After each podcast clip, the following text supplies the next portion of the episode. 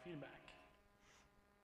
The fact that life can exist so deep in the ocean, he said it was over a half a mile beneath the surface.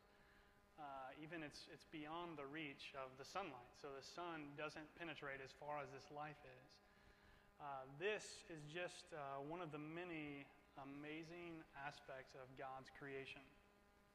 The narrator describes this life uh, just this spot of barren seabed where there's nothing down there because there's no sun, so no plants or animals can grow until you get to this place. And it's just this oasis in the midst of a barren ocean floor. So, towards the end of the video, if you notice, the narrator said that life here, when compared to another place of the seabed, can, can enjoy a more stable ecological environment.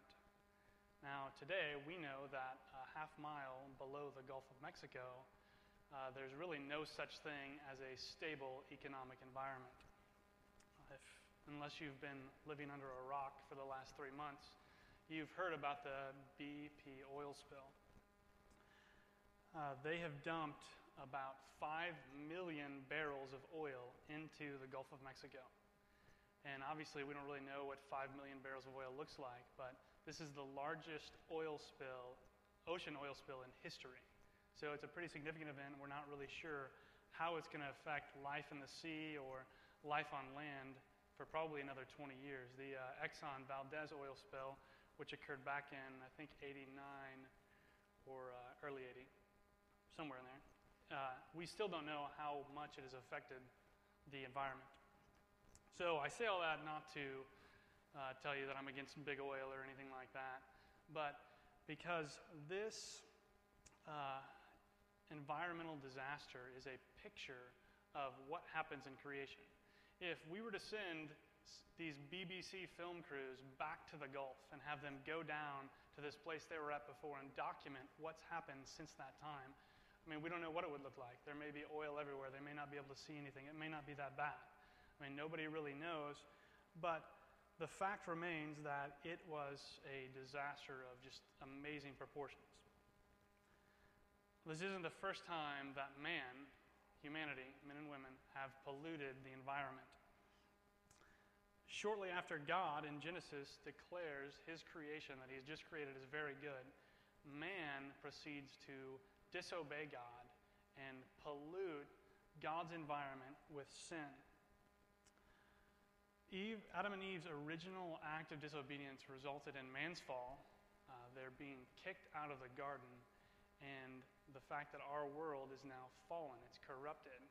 Pretty much every aspect of our lives, every aspect of the world we live in, is affected by man and women's, woman's first choice.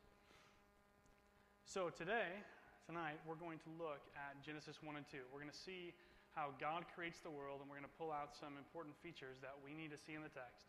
And then we're going to go ahead to Genesis 3, where we see man's fall and that creation that lasted for a brief two chapters destroyed. So let's go ahead and read Genesis 1. And I realize that it's going to be a long chapter. If you don't have a Bible, feel free to use one of the ones at the end of the pew. And if you're using an ESV Bible, uh, Genesis 1 will be on page 1. So that makes it really easy to find. In the beginning, God created the heavens and the earth. The earth was without form and void, and darkness was over the face of the deep. And the Spirit of God was hovering over the face of the waters. And God said, Let there be light. And there was light. And God saw that the light was good, and God separated the light from the darkness. God called the light day, and the darkness he called night. And there was evening and there was morning the first day. And God said, Let there be an expanse in the midst of the waters, and let it separate the waters from the waters. And God made the expanse and separated the waters that were under the expanse from the waters that were above the expanse. And it was so. And God called the expanse heaven. And there was evening and there was morning the second day. And God said, Let the waters under the heavens be gathered together into one place, and let the dry land appear.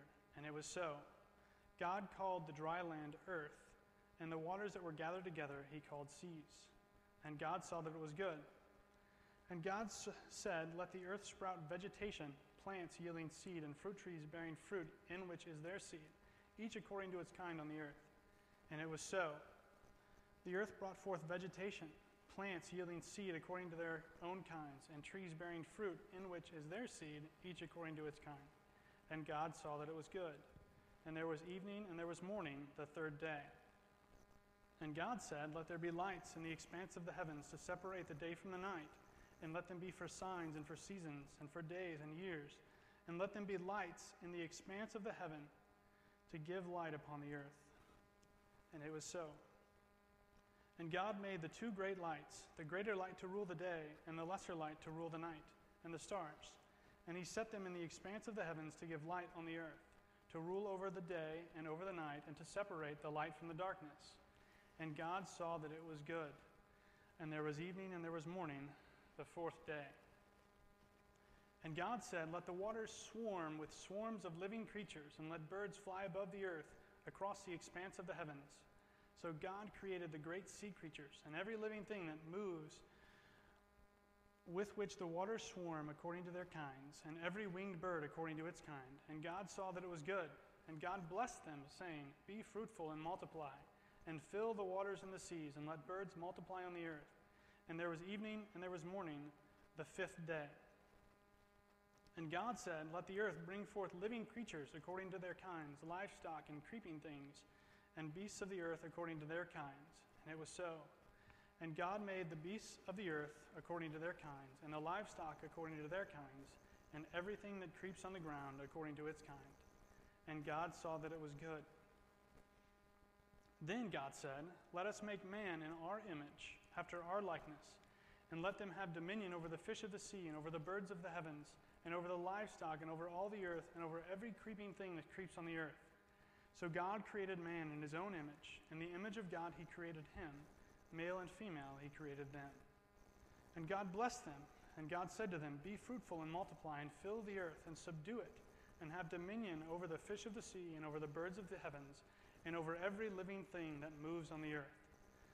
And God said, Behold, I have given you every plant yielding seed that is on the face of all the earth, and every tree with seed in its fruit. You shall have them for food. And to every beast of the earth, and to every bird of the heavens, and to everything that creeps on the earth, everything that has the breath of life, I have given every green plant for food. And it was so. And God saw everything that he had made, and behold, it was very good. And there was evening, and there was morning, the sixth day.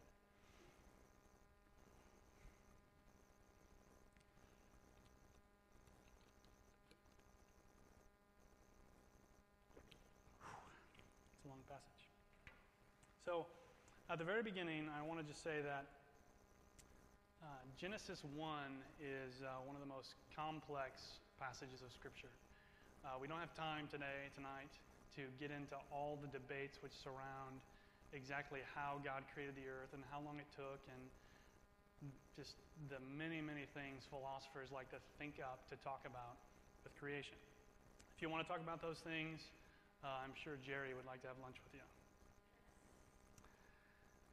So, instead, we're going to look at some more important things that we'll see in the text.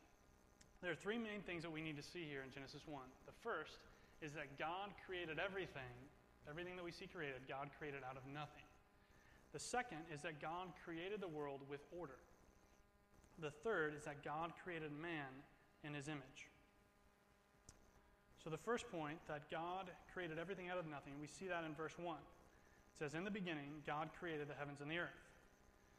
Now, this means that God created all that we see out of something that wasn't.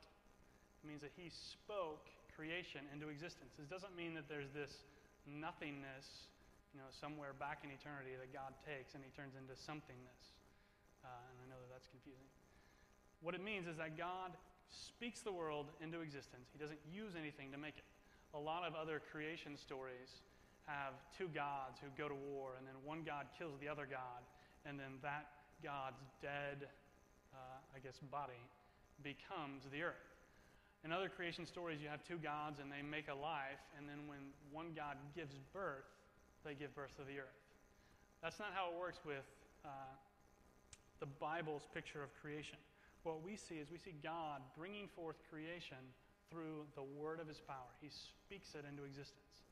And that's significant because while other gods who create, we see that the creation is like them and, and, and they're flawed because creation is flawed. Our God created a creation which is separate from him. So uh, even though we're flawed, that doesn't mean that our God is flawed. I think that's very important. We also see this taught elsewhere in Scripture. In Romans 4:17, uh, Paul says that God calls things into existence that do not exist. When John, the, the Apostle John, who wrote, wrote his gospel, talks about Christ's work in creation, he says that all things were made through him, and without him was not anything made that was made. So, what these passages teach is that there wasn't anything that existed before God created. There's nothing, and then God creates.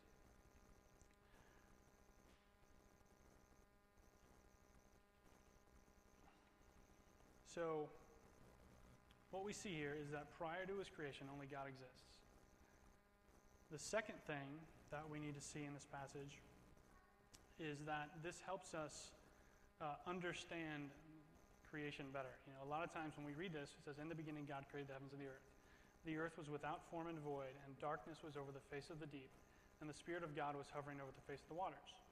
And God said, Let there be light. I think sometimes we're tempted to see this as verse 2 describing what creation was like before God did everything he did in verses 3 through the end of the chapter. That's not the way it works. It says, In the beginning, God created the heavens and the earth. And then verse 2 describes their state after God creates them. So he brings forth the heavens and the earth into existence. And then verse 2 describes them. And then verse 3, God begins ordering creation to match what we see now. So that's the second thing, that God created his creation with order. We see a pattern in Scripture. So during days 1, 2, and 3, we see God creating things which correspond to days 4, 5, and 6. So on day 1, we see that God creates a light. And then on day 4, which we should have a slide that makes sense of that.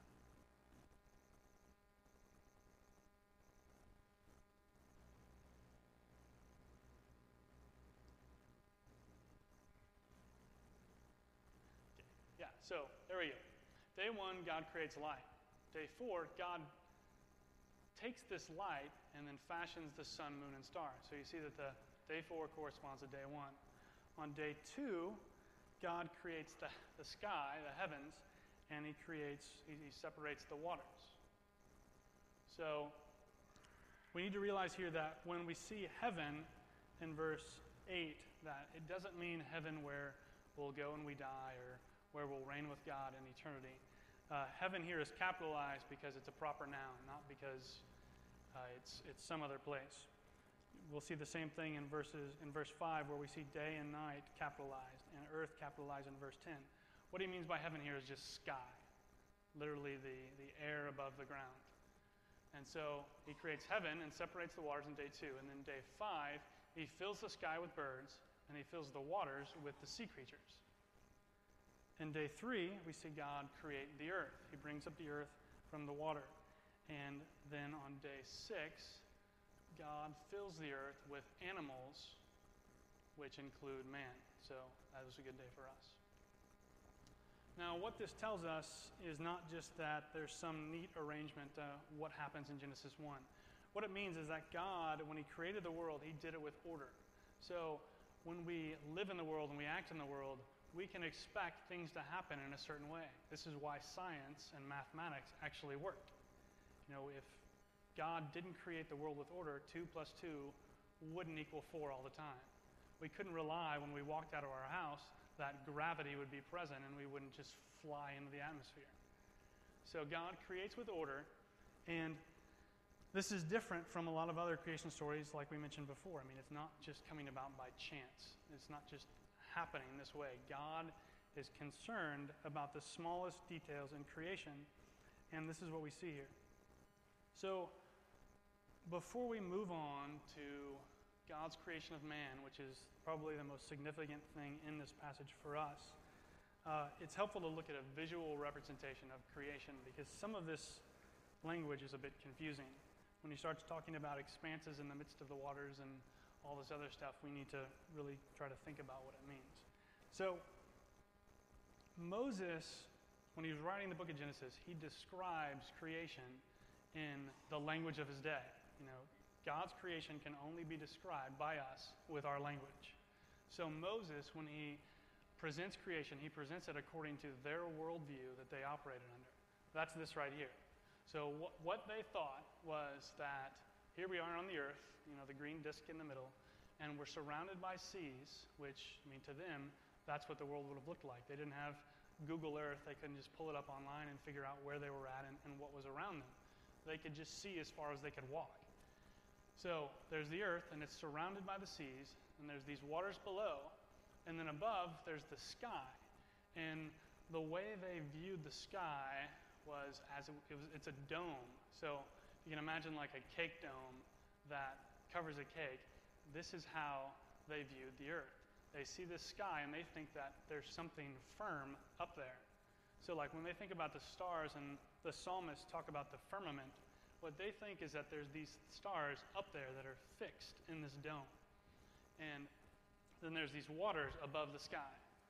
And as confusing as this might be to us, imagine what they would think if we were to tell them how things really are.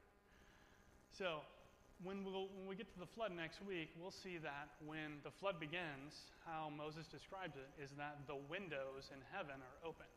And so they thought that up in the sky, on the top of this little dome thing, there's these holes. And whenever it rains, God opens up the holes, and the waters above come down on the earth.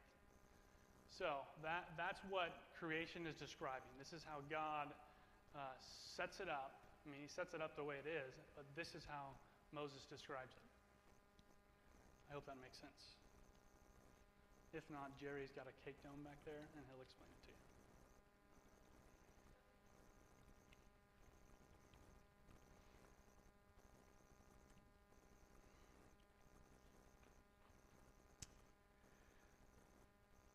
So let's move on to God's creation of man. We read this before, but we'll go ahead and read it again here. In verse 26, we read Then God said, Let us make man in our image, after our likeness, and let them have dominion over the fish of the sea, and over the birds of the heavens, and over the livestock, and over all the earth, and over every creeping thing that creeps on the earth. So God created man in his own image. In the image of God, he created him. Male and female, he created them. And God blessed them. And God said to them, Be fruitful and multiply, and fill the earth, and subdue it, and have dominion over the fish of the sea, and over the birds of the heavens, and over every living thing that moves on the earth. So, God here creates man, and there are some things that we need to see here. The first is that when God creates man in his image, it's a Trinitarian decision. Now, Trinitarian is just a big fancy word that means God, as a Trinity, decided it. We see this in verse 26 where God says, Let us make man in our image. Now, some people, they want to look at this verse and say, well, God's using the plural there because he's talking about him and, you know, all the heavenly host. But we know that that's not true because we're created in the image of God. We're not created in the image of God and his angels or whatever else is up in heaven. We're created in the image of God. And so we have here an early testimony to the presence of the Trinity. God is a plurality, and he is deciding together with himself to create us in his image. Next, well, before we go ahead, what this means to be created in the image of God isn't exactly clear in the text. Now, there aren't these qualities that God spells out and says, Man is created in my image in this way. He exemplifies these things, and this is how he's created. What he does do is he tells us our role in creation. And as men and women in creation, we're to act as God's, uh, his vice regents, but I'm trying to think of a less hoity toity word. Uh, we're, we're to act as God's ambassadors on the earth. He rules over the world, and he says to us, have dominion. He says, you're to lead for me upon the earth. So God delegates some of his authority to man, and it's because of this that we're created in the image of God. So when we think about what the image of God in man means, it must mean something like we're given these qualities which God possesses to certain, some extent so that we can act as his representatives upon the earth. This is important because the rest of creation focuses on this point. The only reason why uh, we are different from the rest of creation, the only reason why uh, a person being killed versus a dog being killed, even though they're both, they're both tragic, uh, the only reason those two are different is because man is created in the image of God. A dog is created in the image of a dog, and that's it.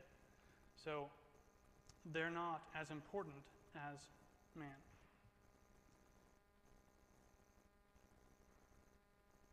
Another huge aspect of man's responsibility in the world is what's called the cultural mandate. Now, you'll hear that term maybe thrown around.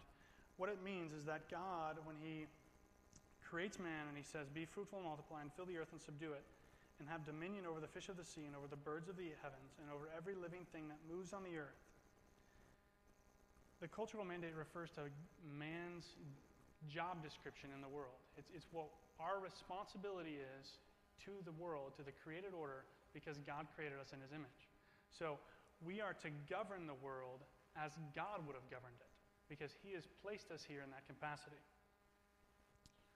Another huge aspect of this that we often leave out is what God tells man when he places him in the garden in Genesis 2:15.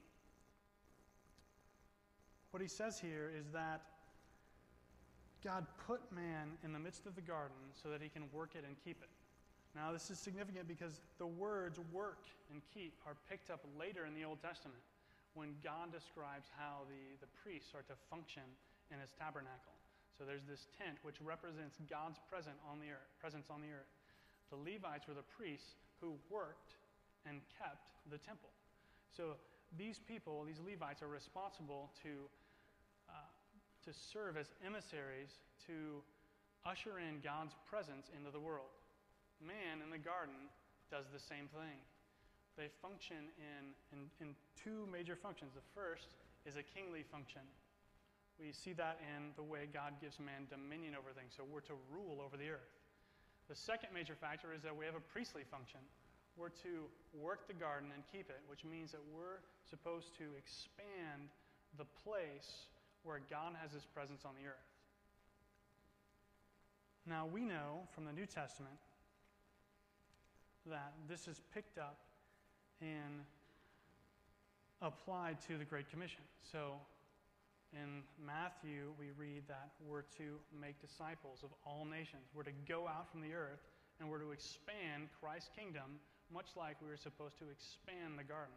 So, we're still God's ambassadors in the world. We still serve in uh, some sort of kingly function and we serve in a priestly function. Now, the cultural mandate does not mean that uh, when we go to Walmart or we, we're at our workplace, that if somebody fails to accept the gospel, that we put them in a headlock or an armbar until they tap out and give into the gospel. That's not the dominion that we're supposed to have. Instead, we're supposed to act as God's regents on the earth and to to serve the creation and act as Christ would have acted. Now, creation is, is a complicated subject, and there's a whole lot in this passage, but how should we respond to creation? How should we respond to the work that God does? I think the most logical response that any of us should have when we're faced with God's creation of the world is worship. You can't read through the Psalms without seeing this all over the place. David consistently worships God for his creation. In Psalm 139, we see David praising God for the fact that God made him when he was in his mother's womb. As we see new babies born in our congregation, or as we think about how we were once a baby and God has grown us into who we are now, we should worship God for his creative act in that process. Psalm 19 says that the heavens declare the glory of God. Now, I don't know about you, but I've never heard the heavens, when I go outside, speak to me and tell me about the glory of God. So, the declaring must be something else. What it means is that when we're out in creation, when we're thinking about what God has done, we will be drawn to worship God for who He is. Now, the, the, this is certainly harder to do right now when it's about 1,000 degrees outside and about 500% humidity. But there are things that we can do indoors. You know, we, we need to be in God's creation to see Him in it, but there's still things we can do inside. Uh, one of those, certainly my favorite thing to do, is to, to learn more about creation. Now, the way, one of the easiest ways we can do that is through things like uh, the Blue Planet, which was what that clip was from at the very beginning, and Planet Earth and a series called Life, which, if you aren't familiar with BBC Earth, you should be because it's awesome. Uh, nearly every time Jen and I sit down to watch something that they've done, at least like four times every five minutes, we say, That's awesome or that's amazing. Or we just sit there with our mouths hanging open and staring at the television. So, if you don't know what that is, you know, we have them, you can borrow them. And as you watch them, as you see these amazing things that people have got on film that have never been on film before, and you see what God has done in the creation of these animals and these plants that are just so foreign to us as we live in our tiny little cultivated environments, uh, you'll be amazed at what God has done in creation. I think the most important thing we can do is, is to spend more of our time thinking about God's creation and less time speaking about our own and thinking about our own. We're, we're tempted to just, uh, in our house, make our house exactly the way we want it, or make our yard exactly the way we want it. And to try to gain control over some small aspect of God's creation and make it our own. And, and that's not what we're called to do. What we're called to do is we're called to go out into creation and to make it God's again because we have tried to take it from Him in the fall. A second major way we respond to God's creation is by taking our role as God's ambassador in creation seriously. We don't just sit back and expect that somebody's going to come up to me when I'm sitting in a coffee shop reading the Bible and say, That guy looks like he's trying to be created in the image of God. Uh, we shouldn't do things that are going to demean God's image in us. Instead, we work to become more and more conformed into the image of Christ so that when others see us, they see him and they're drawn to worship God just like we are when we see him in creation. We're also to share the gospel. It's only, only through the preaching of the gospel that the gospel spreads. And that's what we're called to do. We're called to spread the borders of the kingdom of God.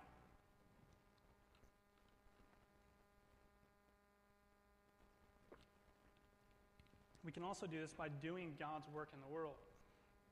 Uh, one thing that we've talked about as a church is how can we be more involved in the community?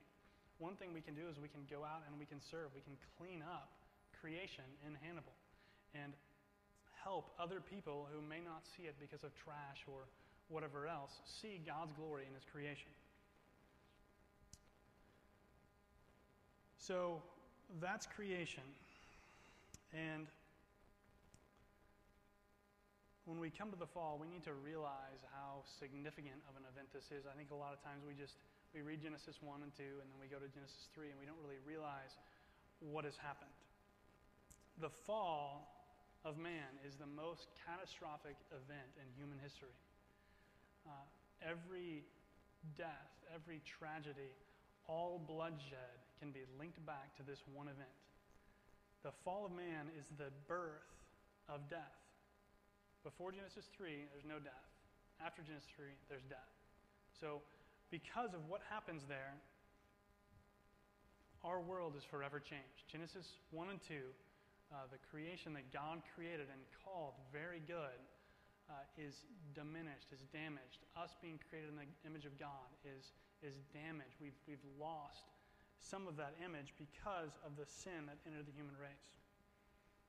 So, We've probably all heard this story many, many times. We know that what, what Adam and Eve have done, we know that God gives them a really simple command. He says, Don't eat from the tree of the knowledge of good and evil, or you'll die. Adam and Eve. They're tricked by the serpent, and they both eat of the fruit, and we know what happens after that. So instead of focusing on the event itself, we're going to focus on the aftermath of the fall. We see this in Genesis, 14, Genesis 3 14 through 24. So we're going to go ahead and read this real quick. This is where God pronounces his judgment upon the serpent, the woman, and the man. And this is on page three of your Bibles. The Lord God said to the serpent, Because you have done this, cursed are you above all livestock and above all beasts of the field. On your belly you shall go, and dust you shall eat all the days of your life. I will put enmity between you and the woman, and between your offspring and her offspring. He shall bruise your head, and you shall bruise his heel. To the woman he said, I will surely multiply your pain in childbearing. In pain you shall bring forth children. Your desire shall be for your husband, and he shall rule over you. And to Adam he said, Because you have listened to the voice of your wife, and have eaten of the tree of which I commanded you, you shall not eat of it. Cursed is the ground because of you. In pain you shall eat of it all the days of your life. Thorns and thistles it shall bring forth for you, and you shall eat the plants of the field. By the sweat of your face you shall eat bread, till you return to the ground. For out of it you were taken, for you are dust, and to dust you shall return. The man called his wife's name Eve, because she was the mother of all living.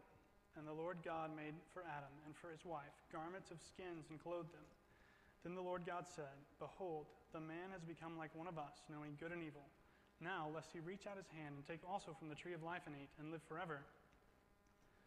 Therefore, the Lord God sent him out of the Garden of Eden to work the ground from which he was taken. He drove out the man, and at the east of the Garden of Eden he placed the cherubim and a flaming sword that turned every way to guard the way to the tree of life. So this passage falls into five parts. In verses 14 and 15, we see God's judgment on the serpent. In verse 16, we see God's judgment on the woman. In verses 17 through 19, we see God's judgment on the man, on Adam. Verses 21, 20 and 21 contain final details about the story, and then verses 22 through 24 deal with man's uh, expulsion from the garden. So let's look at these one by one. The Lord, when he curses the serpent, the first thing he does is he says that the serpent, from this point on, is going to be an accursed creature. When it says that uh, he'll go on its belly and he'll eat dust, that just means that the serpent is now a disgraced creature. Uh, I would imagine that none of us would like to be forced to crawl around on the ground and eat dirt. It's not a, it's not a pleasant thing, I would imagine. The second thing that God does when he pronounces judgment on the serpent is give us a promise. Now, this promise here is significant. It is the beginning of all the hope that we have in the Messiah. Right here in Genesis 3:15 as God judges the serpent, he announces that one day a redeemer is going to come who's going to fix what man has done and put things back the way they were supposed to be. We read in verse 15 I will put enmity between you and the woman, and between your offspring and her offspring. He shall bruise your head, and you shall bruise his heel. So there's going to be hostility between the woman, between Eve, and between the serpent. And then there's going to be hostility between her offspring and his offspring. And then finally, one of the offspring of the woman is going to bruise the head of the serpent and the serpent is going to bruise the heel of his offspring. Now, last week we talked about uh, Jael and the significance of her crushing the head of uh, this guy with a tent peg. If you weren't here last week, uh, what happens is in Judges, this, this woman sneaks into this guy's tent as he's sleeping. He's, he's a general of the enemies of the people of God, and she grabs a tent peg and a hammer and drives it into his skull. Uh, not a pleasant thing. We also read elsewhere in Judges that there's this guy named Abimelech, and uh,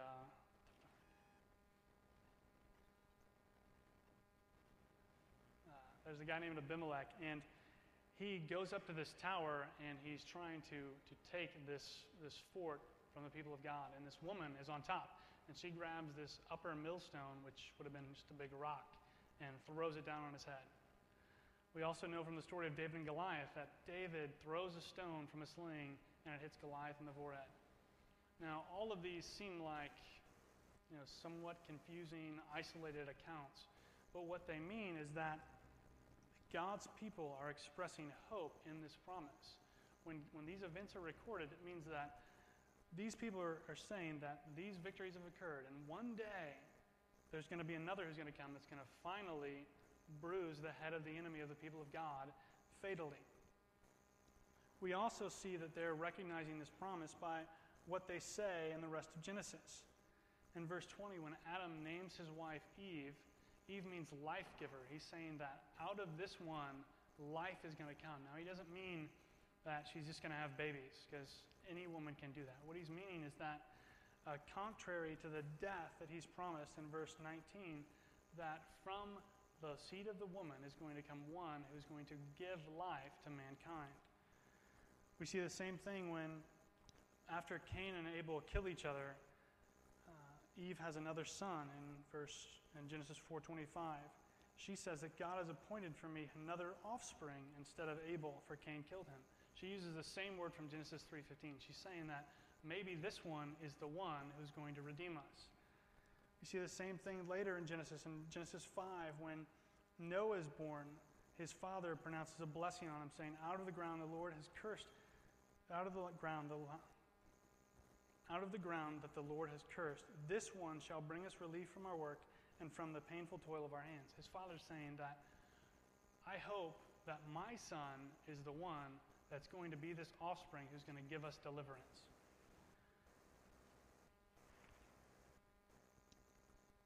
Now, all these things go together to, to show us that the Old Testament saints here are picking up on God's promise in Genesis 3. They're saying that we know that one day God is going to send the promised Redeemer that He promised all the way back right after we fell.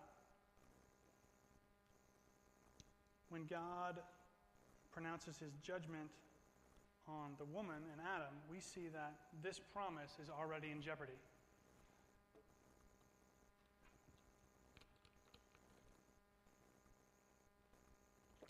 So the promise we know is going to come through childbirth. Eve is going to bear offspring, and one of these offspring someday is going to destroy the enemy. But we find out in Genesis 3:16 that God judges the woman and he says, "I will surely multiply your pain in childbearing, in pain you shall bring forth children." So already, just after the promise is given, there's, there's some, some, some things happening where it may not come about because she's going to have pain in childbearing, and in praying, you will bring forth your children. Now, this pain, a lot of times we, we see this pain here and we say, okay, that's what happens when women are in labor and they're screaming. You know, we know that pregnancy, that labor and delivery is a painful thing. But that's not all that's here. The second half of the verse is talking about conception. It's not talking about just the actual birth of the child. Now, what this means is that pain, I think more emotional pain than physical pain, comes about as a result of child conception. This is where infertility come into the human race. This is where miscarriage come in. God is saying that because of the fall, the act of bringing forth children is now corrupted. There's now problems. It'll now be harder to do these things than it was before. So he's saying that even though I've given you this promise, it's not going to be easy. Another thing that puts the promise in jeopardy is the marital relationship is given stress, as early here. We see that it says, Your desire shall be for your husband, and he shall rule over you. Now, in order to understand what this means, we have to go forward to Genesis 4 7. This is where God's talking to Cain, and he's telling him that sin is crouching at the door. Its desire is for you, but you must rule over it. What God is telling Cain here is that uh, there's sin, and it's trying to get him. It's trying to uh, overcome him, and he has to respond by, by ruling over it, by mastering the sin. These are the same exact words that it uses with response to Eve, saying that your desire shall be for your husband, saying that a, a woman, since she's cursed from the fall, is going to desire to subvert the leadership of her husband. She's going to try to overcome what God has done. And he says that the husband is going to respond by ruling over the wife. Now, we can draw out two points of application here. The first, for women, that we see here that the, the natural inclination for women is going to be to go against the leadership of their husband. Now, uh, for Christian women, we know that the Holy Spirit is reversing this process so that women can lovingly submit to the leadership of their husbands. However, they can't do this if their husbands are always seeking to rule over them. And this is where the application for men come in. We need to, uh, I mean, I think that any man here would acknowledge that our natural inclinations are to, uh, to be harsh, to be mean, to be, uh, to, to try to fight against our wife when we feel like she's trying to take some of the leadership that's rightfully ours. Instead, what we're to do is we're to love our wives as Christ loved the church. We're to lead them by serving them and once we do this, when we create an environment of servant leadership so that our wives can flourish and they don't have to worry about these natural tendencies that they're going to have. Instead, they can willingly submit to male leadership that, that's right. When God curses man, we see two things. We see that he curses the ground and he gives death. Now, the first aspect of this I had never really understood until earlier this week. Uh, my wife and I have, have, finally become homeowners, and so I'm doing yard work on a more regular basis. On Monday, I went outside when it was a million degrees and tried to edge our sidewalks. And I had a, uh, an electric edger that my dad let me borrow, but I didn't have an extension cord. So I didn't use that. Instead, I used this manual edger, which was all rusty and it was a big pain. And so I spent hours out there going up and down the sidewalks. And when I got inside, I got these nice little blisters on my hands. And so now I understand a little bit better that this is what it would be like if I was out there working in a field every day. Thankfully, you know, we have grocery stores. We go to the store and we grab some cinnamon toast crunch off the shelf and we don't have to work the ground for it. It's just there. The other thing that we see in this text is that death enters the human race. Now,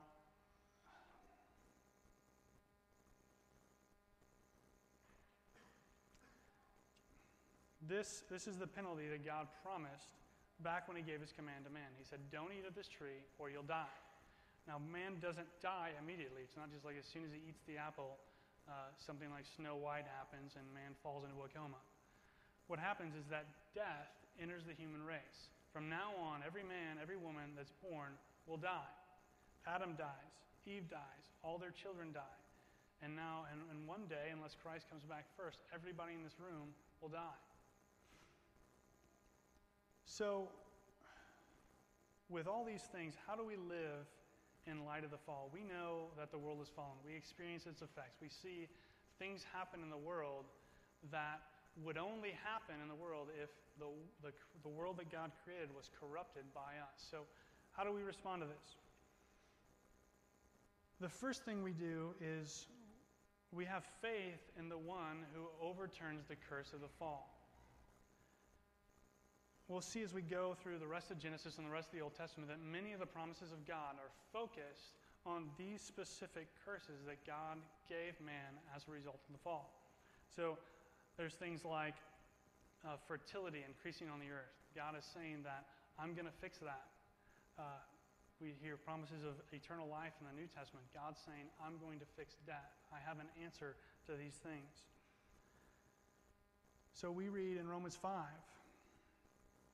that for as one as by the one man's disobedience the many were made sinners, so by the one man's obedience the many will be made righteous. Now we know that what this means is that just as death entered the human race through one man's actions, just as Adam disobeyed and death comes onto the scene, so also when Christ lived an obedient life, died a perfect sacrifice, we get his life that he can give to us and we can experience eternal life. So, those of us who have trusted in Christ for salvation can have hope in the face of death. We don't need to fear it. We know that we will live because he lived and died. For those of us who haven't experienced this, I mean, I think that it's, it's obvious that the world has fallen. We know that there isn't any hope of recovery on our own. So the only hope that we have in the face of death is through Christ and his death on the cross, his resurrection, and the fact that he gives his life for us. If you don't know what this salvation means, or if you don't think you've ever experienced it, or you're just not sure, I'd encourage you to talk to, to Michael or Jerry or me or, or someone else before you leave here tonight. Don't go through life fearing death or fearing the events that are ha- going to happen in the world. Trust in the one who's overcome the fall.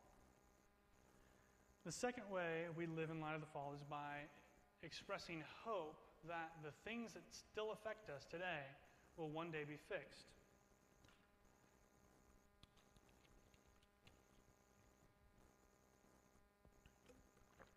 Last week I told you about my friends in Kentucky and the, the pain that they're experiencing because of miscarriage. I told you about the fact that Jen and I have, have gone through that pain and the grief that accompanies it.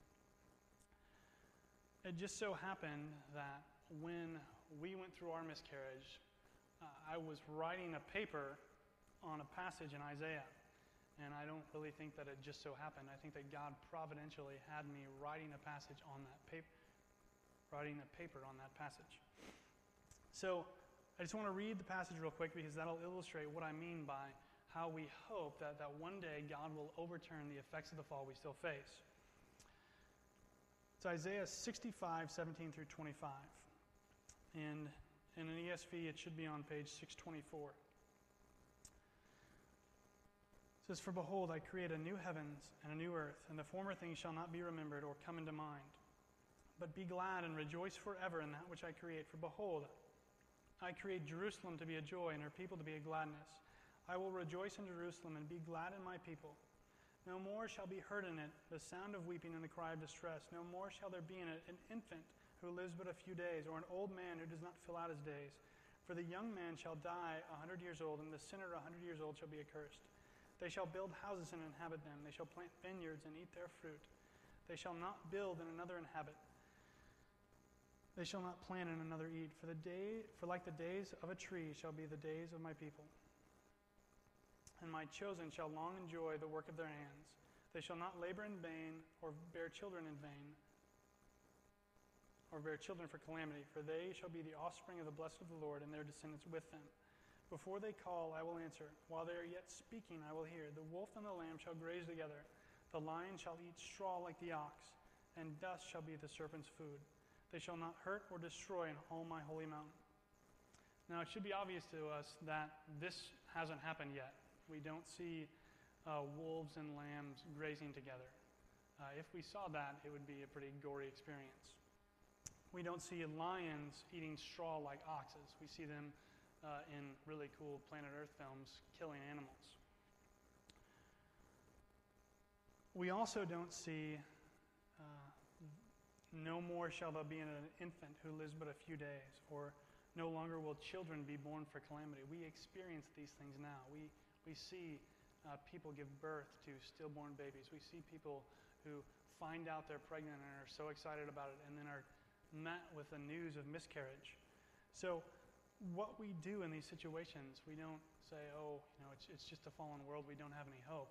What we say is, we say it is a fallen world, that's why these things are happening, but we know the one who will overturn these things. We know that one day God is going to bring these things about. We know that one day uh, wolves and lambs will graze together and lions will eat straws. We know that God is going to bring these things to pass. And just like the Old Testament saints, even though uh, they don't know as much as we know, they don't have the New Testament, they haven't seen Christ come, they haven't seen him die on the cross and being raised from the dead. Uh, even though they don't know all these things, uh, our response is exactly the same. Uh, we hope in Christ in light of his victory on the cross, and we look forward to his coming when all of these things are going to get fixed. our only response to the Creator, to creation, is worship and service. And our only response to the fall is to trust in Christ and to hope in His deliverance. Let's close in prayer.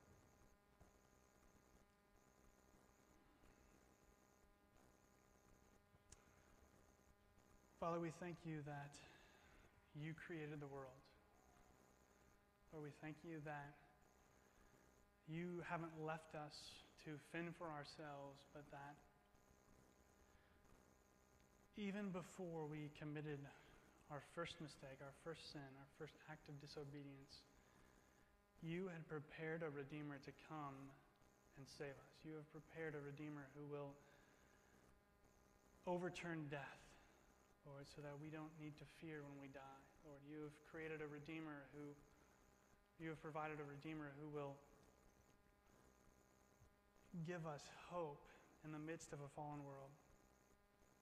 Lord, we ask that your Spirit would, would teach these truths to us. We ask that your Spirit would empower us to see your glory in creation. We ask us that you would just move and work in our lives so that we are drawn more and more into your word and, and drawn more and more into a loving service of you and your creation. Help us to act as your image bearers in the world. Help us to point others to Christ when tragedies come. Help us to help others and help ourselves hope in you for everything. We thank you for the, the grace that we experience through faith in Christ. And it's in your Son's name we pray. Amen. Uh, just real quick, next week we're going to be covering Noah's flood and Genesis 6 through 9.